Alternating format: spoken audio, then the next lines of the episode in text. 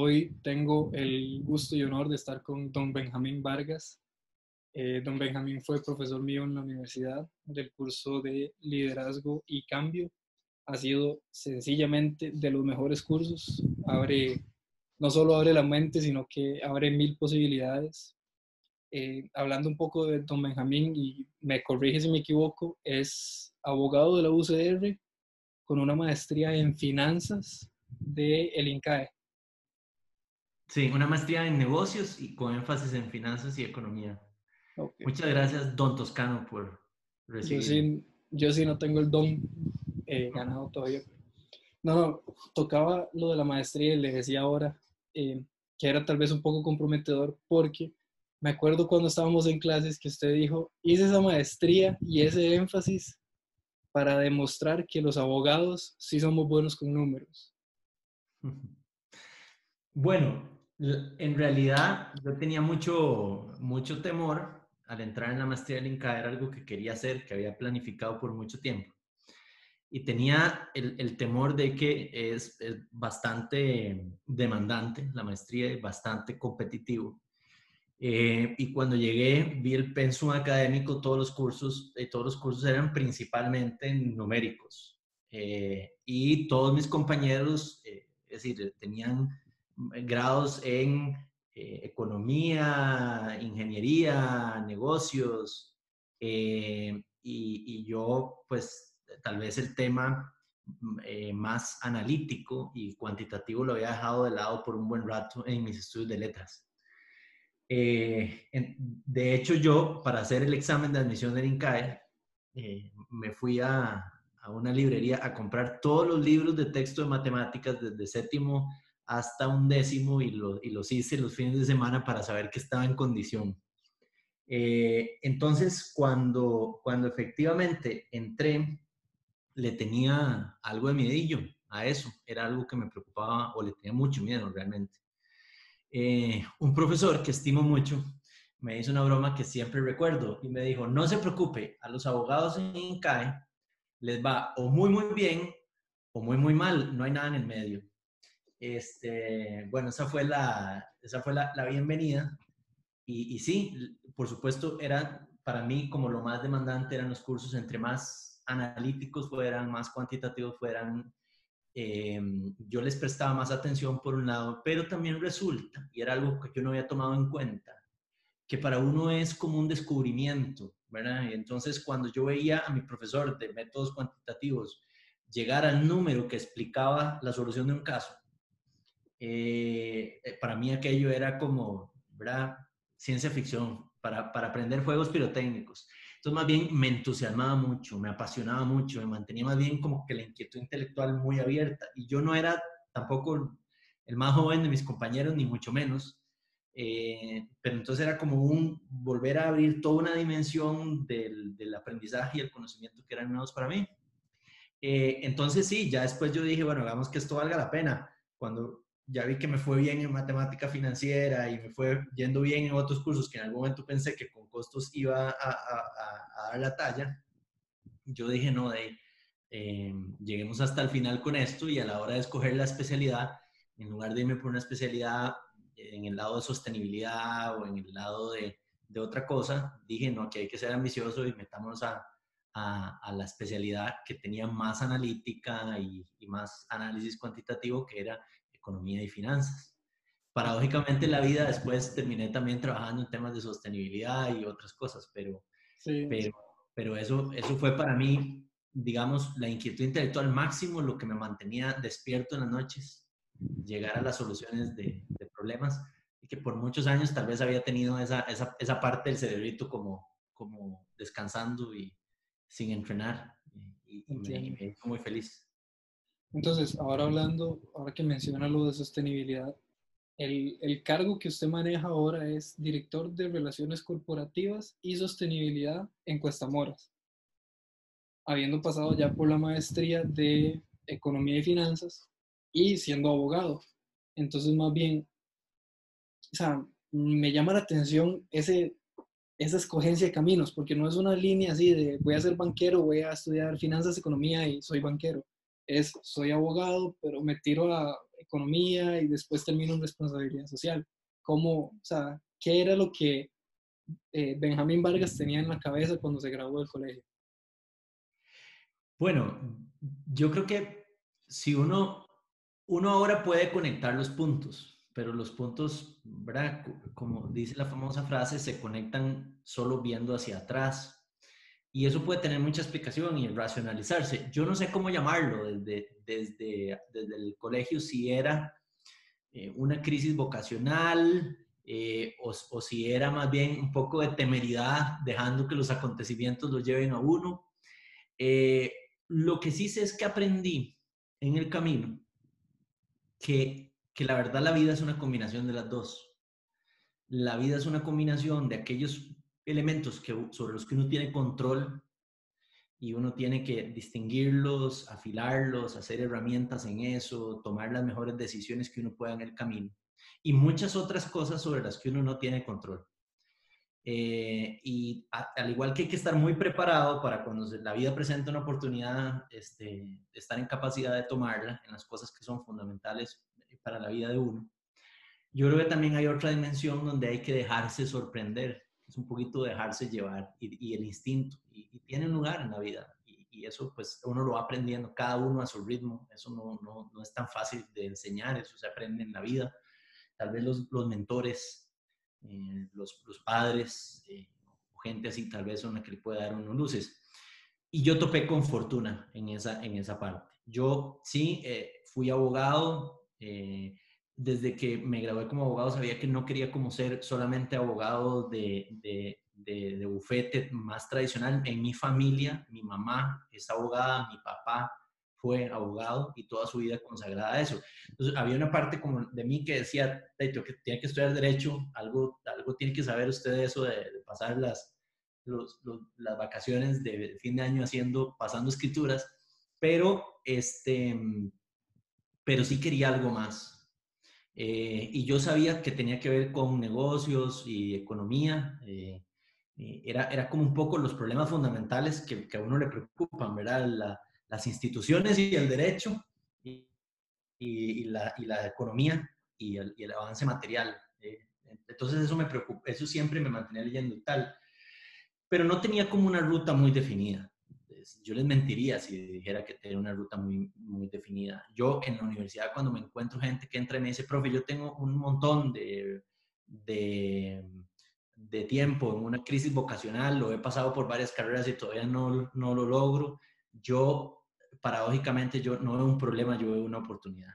Y más ahora, y podemos hablar ahora de esto, en medio de todos estos cambios, eh, qué tan arbitrario es la currícula en un, en un pensum académico para llegar a cierto grado. Es muy arbitrario. Uno lo que necesita es un set de habilidades eh, y una combinación que al final termina siendo muy única, al igual que las formas como las empresas innovan, que es una combinación de elementos, ¿verdad? casi alquimia, así los profesionales hacen su propia combinación de habilidades, capacidades, destrezas, y eso lo ofrecen al mercado, a las personas, a las empresas para agregar valor. Entonces hay un espacio para esa improvisación. Yo, ¿cómo terminé en, en Cuesta Moras? Yo creo que mucha suerte. Eh, en el fondo, eh, un profesor que fue un mentor muy, muy querido en, en, toda esa etapa de, de INCAE, a quien le debo mucho el, el haber decidido entrar, eh, me, me presentó a Cuesta Moras como una idea y entonces volvió a mi aspiración. Logré entrar ahí cuando salí de, de la maestría y ahí fue creciendo, fui creciendo y Cuesta es una empresa familiar, eh, profesionalmente administrada, pero de base familiar, donde afortunadamente los dueños de la compañía no están tan lejos.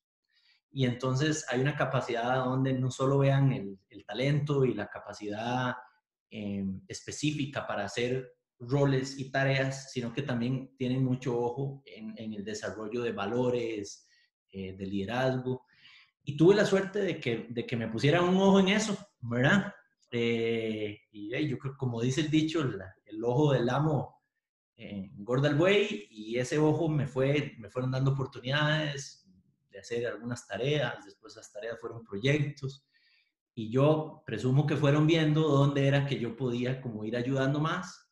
En un momento de mucha innovación terminaron viendo que en, en las áreas relacionadas con comunicación interna, externa, desarrollo de marcas, eh, después asuntos corporativos y relacionamiento, después el tema del riesgo regulatorio y después el tema de mercado digital y me fueron dando eh, oportunidades que las agradezco mucho y eso fueron desarrollando al final el, nombre o el puesto es lo de menos, lo más, lo más valioso es todo lo que me han dejado hacer, que es en el fondo todo lo que he aprendido.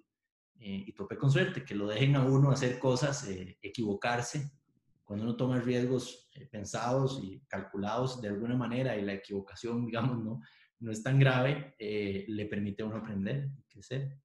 Entonces, hay algo de decisiones que uno toma y hay algo de la ruta que, que la vida tiene para uno y, y, y, todos nacemos con vocaciones, inclinaciones por ciertas temáticas, eso lo va orientando en el camino. También hay que darle espacio a escuchar esa voz para saber por dónde lo quiere llevar. A veces, o sea, de yo que sigo en la silla de, de, estudiante, uno a veces le tiene ese miedo a la, a la incertidumbre. O sea, es totalmente eh, humano porque cuando uno entra, nosotros que somos estudiantes de administración, vemos de todo, lo que decía usted, o sea, saber un poquito de todo, y yo más bien eso es lo que agradezco. O sea, tuve dos episodios en el 2018 y en el 2019 en los que dije, me voy a pasar a economía, voy a terminar economía, no voy a terminar administración, pero después dije, me voy a quedar en administración para encontrar un poquito de todo y después me especializo en economía. Si no hubiera hecho eso, o sea, si lo hubiera hecho en el 2018, no llego a su clase, y si lo hubiera hecho en el 2019, no llego a responsabilidad social, que son dos temas de los que más me, más me atraen, o sea, que es el liderazgo y la responsabilidad social. Ya en la parte de economía es toda la parte de eh, economía conductual y todo eso que inclusive va muy relacionado a esos dos temas.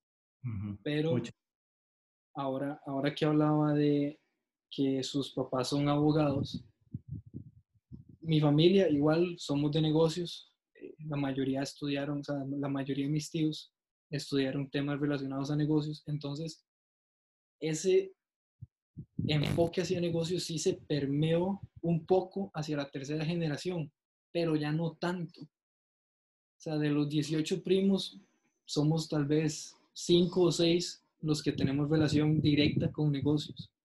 Pero entonces, la pregunta que me surge más bien, ¿cuánta influencia considera que tienen los papás y la situación, molé, de familiares superiores a uno o más o mayores eh, en el futuro y en el desarrollo de uno.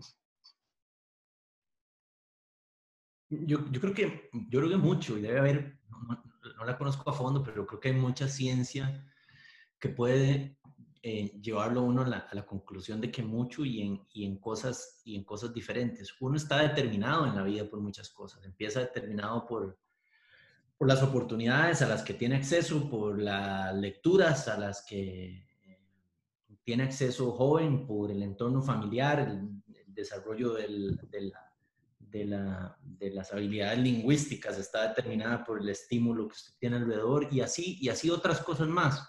Eh, y como decía, los valores, la escala de valores, qué tipo de cosas valora uno más en la vida.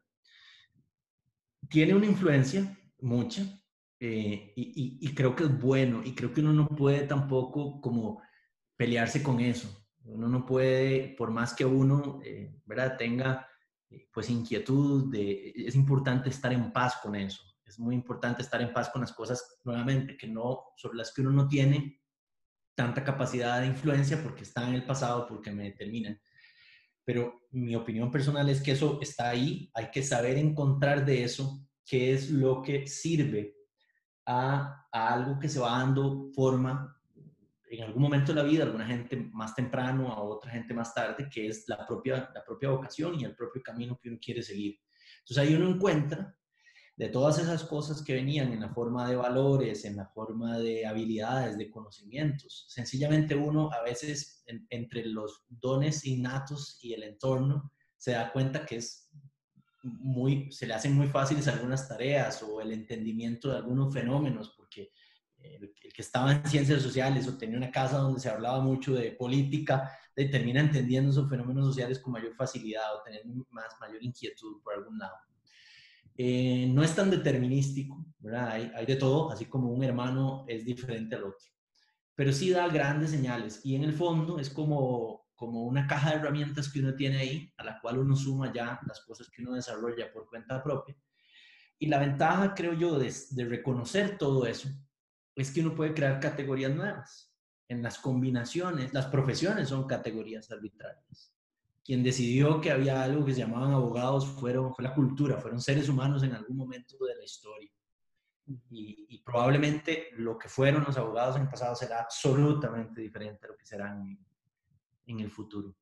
Y la ventaja de sí entender los, los elementos principales que constituyen esas categorías mentales es importante, pero también tener un poquito de libertad para entender otras categorías mentales y complementarlas. Es, es, lo que le da a uno la oportunidad de innovar, de no ser cualquier abogado o no ser cualquier ingeniero o no ser cualquier empresario, sino que uno sabe en, dentro de esa este, categoría eh, cuál es el, el, toque personal que lo realiza uno. En el fondo, la realización de uno eh, no es ser padre por sí mismo, ser madre por sí misma, ser abogado por sí mismo, ser deportista por sí mismo, es lo que yo encuentro en esa actividad y lo que yo le doy a esa, esa actividad, cómo me entrego a eso, cómo me entrego a mis hijos, en la forma en la que yo me entrego a mis hijos y en la forma en la que eh, desarrollo cada ámbito de mi vida es lo que me termina determinando. Entonces yo, yo creo que es, es, lo determina uno en cierto sentido,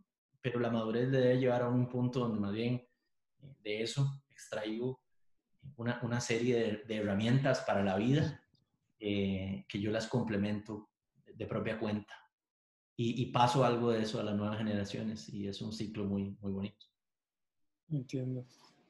Em, a ver, en este desarrollo que hablaba, eh, estas herramientas, esta caja de herramientas, no es la primera persona que me lo menciona y siempre me llama la atención que se usa la misma metáfora.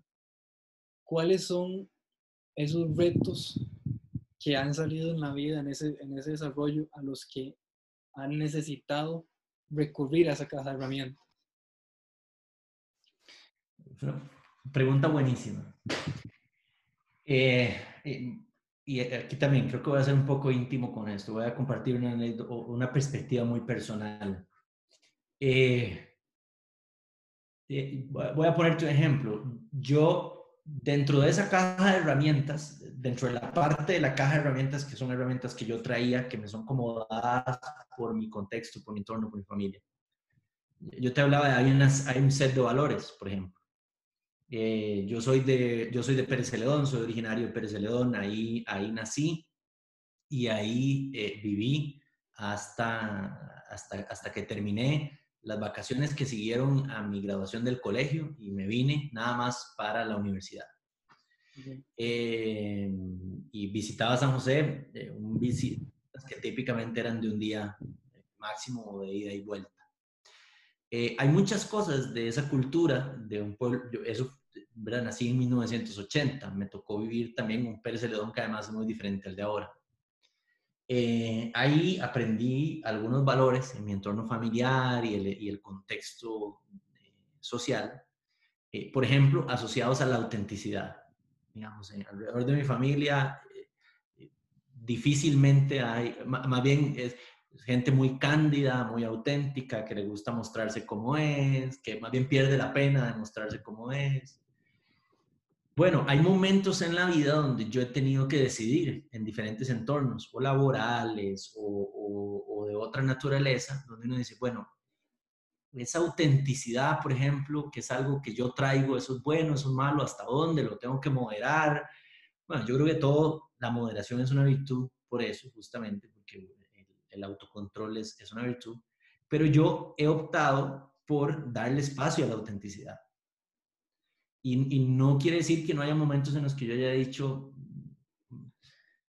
pucha, me cuesta ser auténtico, estoy perdiendo algo por ser auténtico, por mostrar, sí, pero me he sentido bien por la reflexión, porque he hecho la reflexión consciente.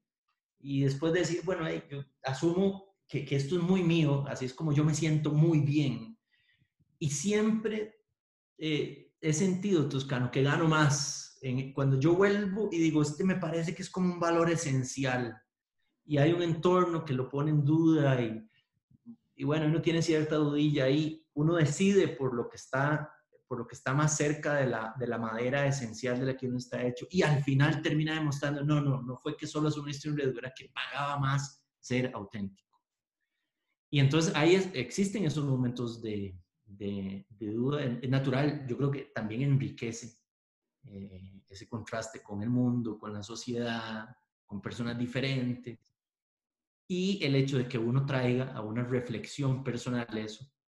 Eh, entonces es bonito porque entonces nuevamente a uno le permite volver a la caja de herramientas variada y tal vez haya una herramienta ya que, que se vea un poco vieja, tal vez no tan útil, pero hay, sí la vida le da la oportunidad de decir uno, esta situación es para esa herramienta. Y tengo una mamá que es muy auténtica, por ejemplo. Mi mamá es muy auténtica. Y yo muchas veces me echo una sonrisa eh, cuando utilizo algunas de sus herramientas de, de autenticidad con las personas, de empatía, y me siento que estoy usando una herramienta que aprendí a usar sin darme, sin darme cuenta, pero, pero que por otro lado también dice mucho de quién soy porque me hace sentir muy a gusto ser así.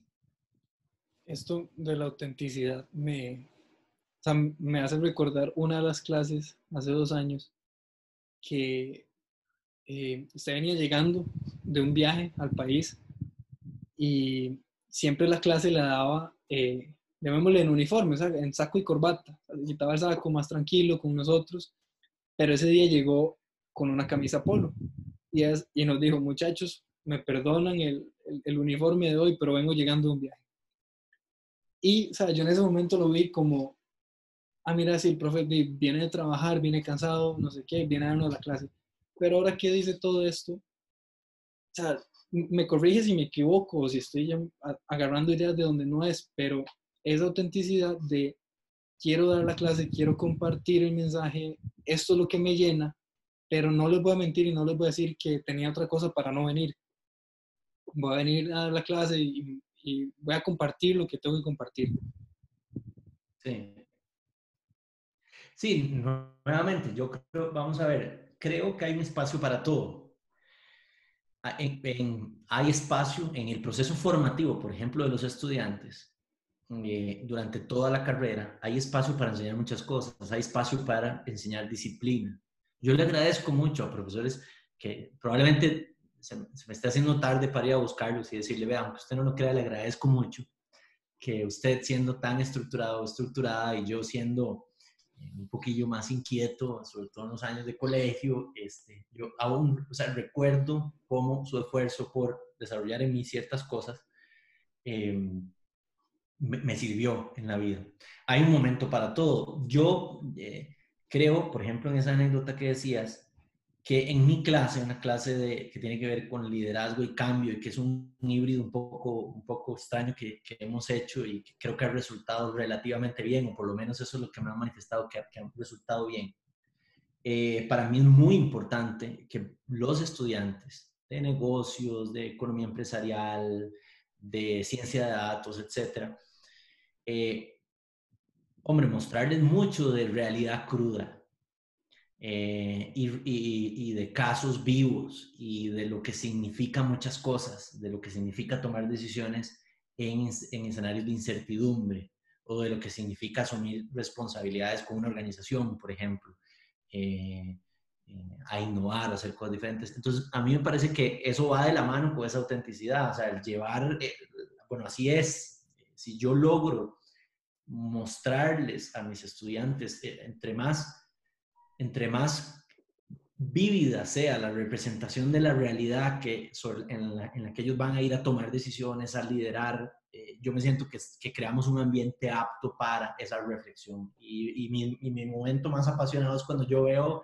estudiantes metidos en el papel de un CEO o metidos en el papel de un gerente o metidos en el papel de un líder político, tomando decisiones en escenarios de ambigüedad.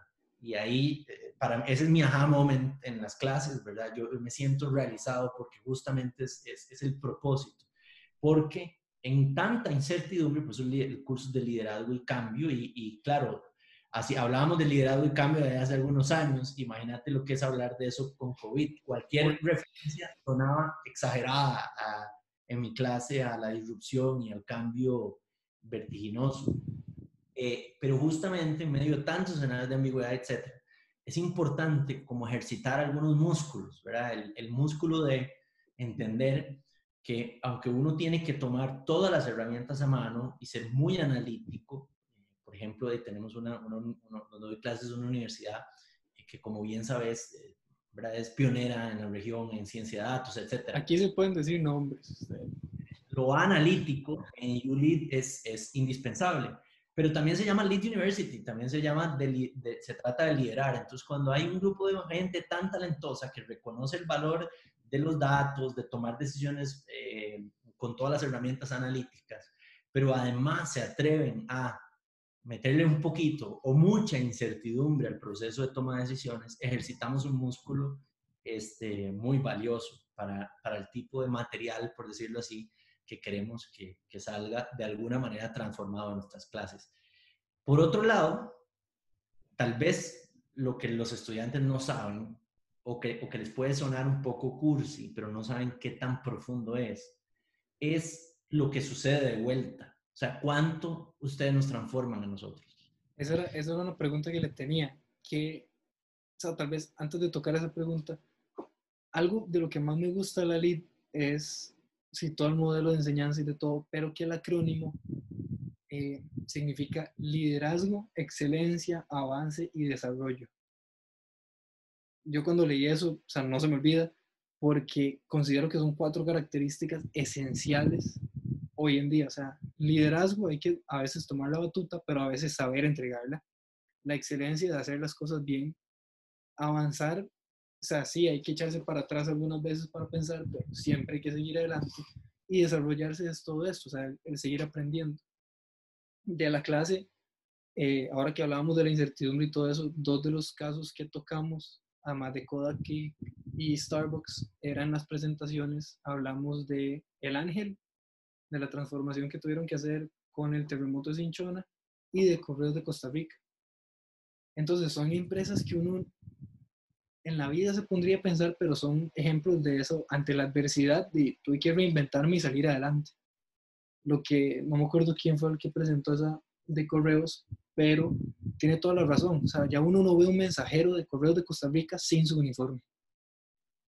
Y es ese, es ese valor de, de la identidad con la empresa, algo que uno tiene que ir, que ir generando. Ahora sí, ya esa era mi, mi, tangente. ¿Qué es o qué es lo que más le ha sacado a usted en, estos años de dar clases, o sea, del aprendizaje que nosotros estudiantes hemos podido compartir? Bien. Yo a veces soy muy despachado para hablar. Eh, creo que vos lo sabes bien. Yo creo que hay ciertas dimensiones en la vida donde la experiencia está sobrevalorada. Eh, hay otras donde no. Hay otras donde es necesario tener experiencia. Pero ver a muchachos que necesariamente no, no tienen años de experiencia tomando decisiones de alto nivel en una organización, sino que están empezando a, crecer en organizaciones, a descollar, a hacer sus primeros emprendimientos. Tomar decisiones. Es, es, una escuela para mí única, o sea, es, es un laboratorio único, es, es, impresionante lo que yo he visto ahí. Y por supuesto es un escenario controlado, donde muchas cosas son muy teóricas, donde no hay gente, carne y hueso que puede perder la, perderlo todo con una decisión pero también eso da un grado de libertad que estimula mucho el pensamiento. Y uno después le puede poner a las ideas las barandas, porque para eso estamos en la academia. Eh, y, eso, y esa ha sido mi experiencia en la universidad. Eh, tengo muchos estudiantes a quienes realmente admiro muchísimo. Eh, y, lo hago a nivel de, de iguales. Es decir, gente que admiro su, sus valores, Admiro su liderazgo en equipo, en, en las personas. Es, es, muy fácil reconocerlo desde la, o relativamente más fácil reconocerlo desde la posición del profesor, liderazgo en clase. que no siempre, como lo hemos hablado mucho en clases, no tiene que ver necesariamente con la persona que es más extrovertida o con las, los estilos de liderazgo más obvios. Pero uno lo ve, el fenómeno de la clase, uno ve gente liderando. Uno ve a muchachos o muchachas reflexionar sobre el futuro eh, o sobre decisiones complejas o innovar, etc. Y te puedo decir una serie de anécdotas, digamos. Eh, uno de los modelos y, no voy a decir nombres eh, por, no decirlo, pero por ejemplo, una de las ideas más robustas en cuanto a propuesta de valor, eh, eh, identidad del modelo de negocios con una marca, por ejemplo, que yo conozco, es un emprendimiento de un estudiante de, de. Y, y, no he hecho el caso por falta de diligencia, pero después voy a hacer el caso, porque, porque me encanta. Y, y además tuve la oportunidad de que este estudiante que pasó por mis aulas me compartiera su idea en borrador, me pidiera las opiniones. Él cree que yo algo le aporté, pero no le aporté nada. Y, lo que aprendí de su proceso eh, es invaluable. Es, eh, es como haber pasado por otros casos de estudio por, con la veracidad y todo el matiz adicional que le da el que sea un caso vivo. Em, he oído mensajes, eh, mensajes, digamos, de naturaleza política en, en, sentido amplio de la palabra política, eh, o los he leído en ensayos de estudiantes de LID eh, que me han movido a la inspiración, por ejemplo. Entonces, yo creo que eso es, y, estoy casi seguro que eso motiva a todo profesor. O sea, eso no se ve porque al profesor no le dan un título al final de la carrera, porque se supone que ya uno tuvo su título, nada de eso se ve. Pero yo creo que es, es, es igualita, la vía que, que viene de feedback con respecto a aprendizaje es igualita o más de la que va. Con una ventaja, que es que eh, uno les mantiene la pista. Si uno los ve, los ve llegar, los ve desarrollarse, los ve tener inquietudes intelectuales, los ve seguir, los ve reorientar sus inquietudes intelectuales a otros ámbitos, los ve producir productos, podcasts, negocios, ideas, eh, proyectos. Eh, es, un mundo apasionante, o sea, no hay, no hay una biblioteca lo suficientemente grande para juntar todas esas experiencias. Ok. En la clase, uno de los ejercicios que se hace es el de Start with Why. Empieza con el por qué. Ahí arriba está el libro. Eh, pero me gustaría saber el por qué de Don Benjamín. Gracias por la pregunta. Es curioso porque siempre la esperé y tengo que confesarte que es la primera vez que me la preguntan. Eh, y siempre la esperé. Eh, yo creo yo me he hecho la pregunta y he hecho el proceso. Yo creo que va por el lado de inspirar a otros a tener una perspectiva audaz de la vida. ¿Qué quiero decir con esto? Yo, cuando yo me he sentido más realizado en cualquier proyecto, etcétera, es cuando yo siento que eh, hay pocos límites para la voluntad y el esfuerzo humano. O sea, cuando uno piensa que todo lo que se ha hecho eh, en la cultura, en la ciencia, en la tecnología, ha sido hecho por gente que no es sustancialmente más inteligentes unos que otros, sino nada más con una visión, con una dedicación y unos recursos puestos al servicio de una idea, y que se han logrado cosas que desde la perspectiva del hombre en las cavernas o de un costarricense en 1821 o son tan significativas y tan grandes, a pesar de evidencia en contrario. Eh, uno dice, hay que inspirar a otros, hay que vivir por inspirar a otros a que tengan una visión audaz de la vida, atrevida de la vida, menos determinada por las restricciones y más determinada por las posibilidades ahí están las restricciones, hace falta presupuesto, no nos ponemos de acuerdo entre los políticos, eh, pero, pero esas son más comunes de, los que, de lo que creemos. Hay algo más, que es la voluntad humana de sobrepasarse a esas restricciones. Y, y, hay un momento que uno no sabe marcarlo ni medirlo, pero hay un momento donde la voluntad de un grupo de individuos es lo suficientemente grande para llevar el hombre a la luna, etcétera, etcétera, ¿verdad? Cualquiera que, que se llame. Ahora, es una, ese, eso del propósito es una reflexión muy, como muy filosófica, de hecho, muy filosófica. Y también, como lo hemos comentado y como siempre comentamos en clase, la gracia de eso no es llegarle. La gracia de eso es pasárselo preguntando toda la vida. sí.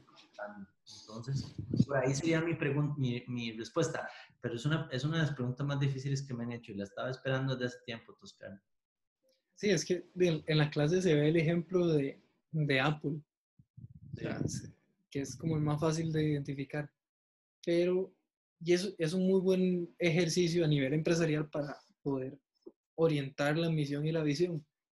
Pero hay un valor que uno no accesa hasta que no se lo pregunta. O sea, yo fui hasta principios de este cuatrimestre que otro de los profes de la U, Paul Boy, eh, nos obligó a hacerlo. Y ha sido una de las ah, conversaciones más enriquecedoras porque donde yo le mandé mi trabajo de, por qué me hace, o sea, usted lo que no, a ver, su por qué no es que usted busque un objetivo, usted lo que hace es disfrutar el camino. Así es. Y yo no, o sea, no había pensado en eso, entonces de ahí es que sale todo este proyecto del podcast de aprender del camino de los demás, no del objetivo, sino del camino y qué lecciones han tenido. Entonces, eh, una de las preguntas finales que me gusta hacer es, ¿cuál sería un consejo para un sobrino? No para un hijo, porque como, como explico siempre, al hijo o uno como hijo tiene que seguir las órdenes de los papás, casi siempre. Pero sobre, el consejo de un tío viene como sugerencia, viene como yo te recomiendo que hagas esto, estará en vos y lo tomas. Entonces, ¿qué consejo le daría a un sobrino? Sí. Eh, es muy difícil, solo uno, presumo que el ejercicio es solo un consejo. Uno pasa dándole muchos consejos a los sobrinos y a los hijos. Em, creo que voy a ligarlo con lo que dijiste el por qué. Desde la ética aristotélica había una idea que se, llamaba o, o, la llamaban eudainomia perdón, eudaimonia. Eudaimonia. Y esa idea era que hay cosas diferentes, niveles diferentes de realización del ser humano. Básicamente hay dos categorías grandes. Y hay una que es lo que tendemos a llamar felicidad.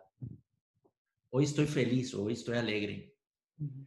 Eh, y hay otra, y es esta idea, esta categoría diferente, eh, eh, llamada eudaimonia, que es un tipo de realización que a diferencia de la felicidad, inclusive se puede tener esa realización en las peores condiciones.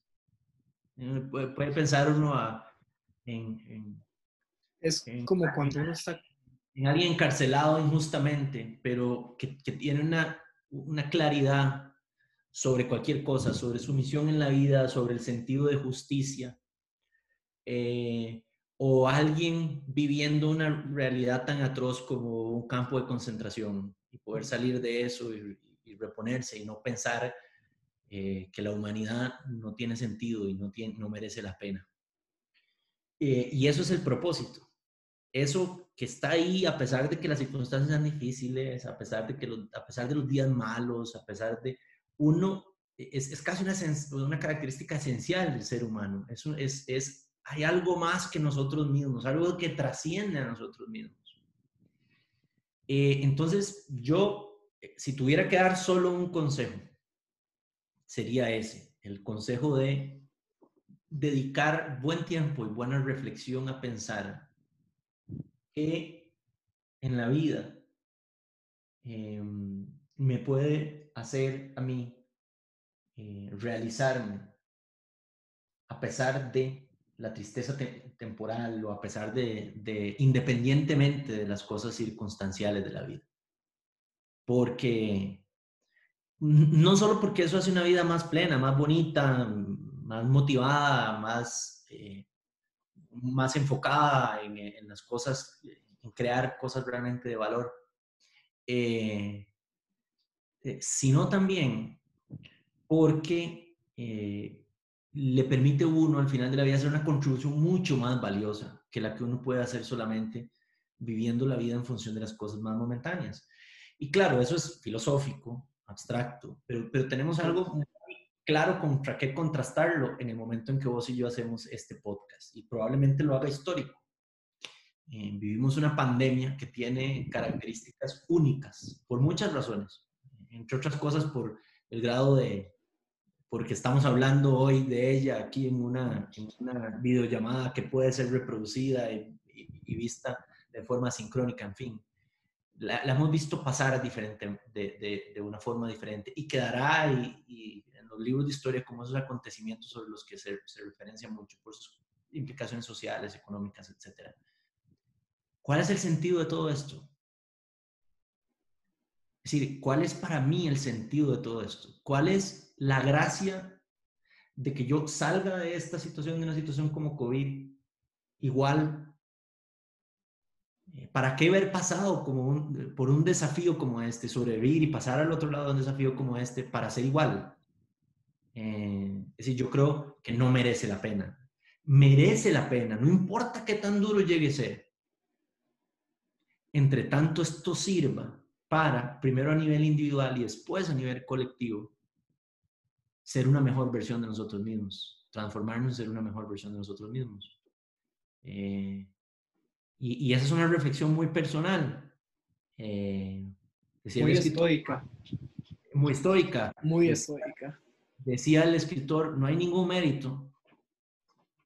Eh, Hemingway, no hay ningún mérito en ser mejor a nadie. El mérito está en ser mejor a mi yo anterior. Ok, esta es una oportunidad única en el contexto para ser mejor a mi yo anterior, en muchas dimensiones. Vamos a vivir en un mundo donde sí, el mundo puede pasar por eventos traumáticos como este. Hay uno del que hemos hablado mucho para no dejar de hablar de sostenibilidad y hemos hecho poco al respecto, que es el desafío del cambio climático, que tendrá consecuencias aún más traumáticas que las que hoy vivimos con COVID. Ok, ¿qué estamos haciendo al respecto? ¿Cuál es mi rol al respecto de eso? Las sociedades, la justicia.